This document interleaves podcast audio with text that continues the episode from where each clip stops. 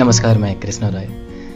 खुद को और आपको साहित्य जगत से जोड़ने के प्रयास के साथ एक छोटी सी कोशिश लेकर के आया हूँ। आइए सुनते हैं जयशंकर प्रसाद द्वारा लिखित बेरी।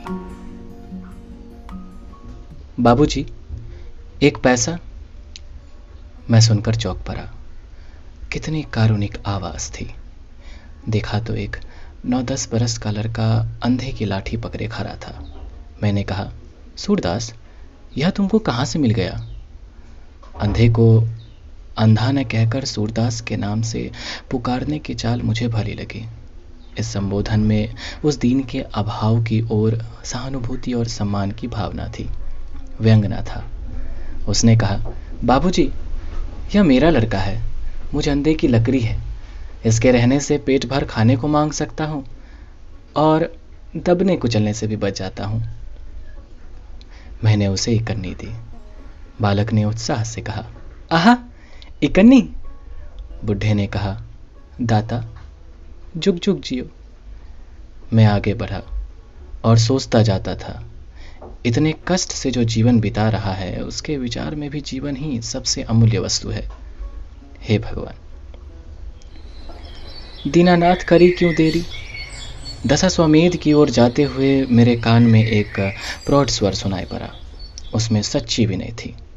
वही जो तुलसीदास की विनय पत्रिका में ओत प्रोत है, वही आकुलता, सानिध्य की वही पुकार, प्रबल प्रहार से व्यथीत की कराह मोटर की दम भरी भीषण में भों में विलीन होकर भी वायुमंडल में तिरने लगी।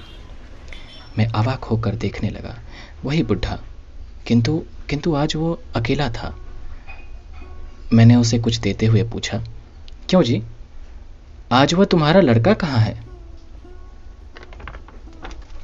बाबूजी, भीख में से कुछ पैसा चुरा कर रखता था, वही लेकर भाग गया।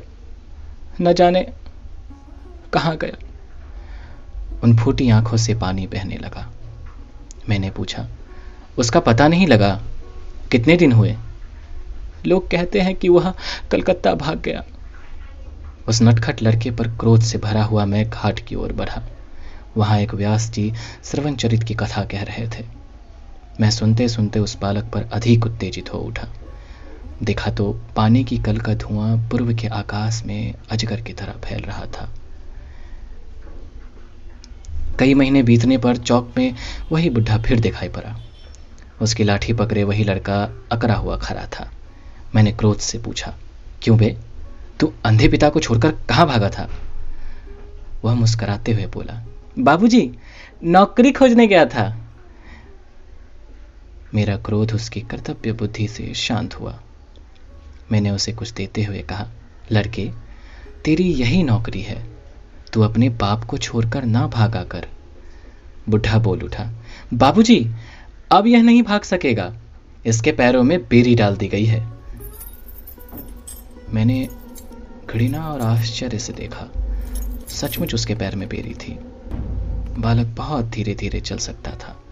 मैंने मन ही मन कहा, हे भगवान, भीख मंगवाने के लिए बाप अपने बेटे के पैर में बेरी भी डाल सकता है, और वह नटखट फिर भी मुस्कुराता था। संसार तेरी जय हो। मैं आगे बढ़ गया। मैं एक सज्जन की प्रतीक्षा कर रहा था। आज नाव पर घूमने का उनसे निश्चय हो चुका था। गाड़ी, मोटर तांगे टकराते टकराते भागे जा रहे थे, सब जैसे व्याकुल। मैं दार्शनिक की तरह उनकी चंचलता की आलोचना कर रहा था।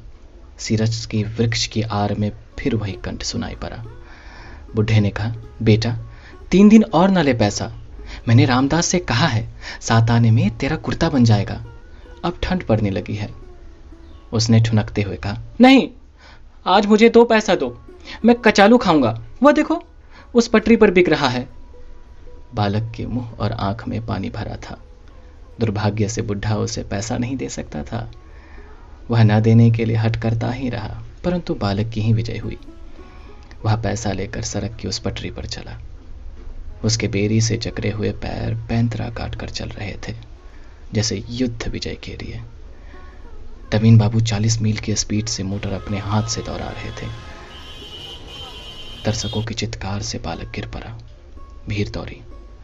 मोटर निकल गई और यह बुढ़ा विकल होकर रोने लगा। अंधा किधर जाए? एक ने कहा, चोट अधिक नहीं। दूसरे ने कहा हत्यारे ने पेरी पहना दी है। नहीं तो नहीं तो क्यों चोट खाता?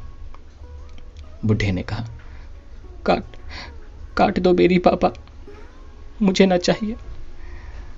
और मैं हद बुद्धि होकर देखा कि बालक के प्राण पखेरु अपनी बेरी काट चुके थे।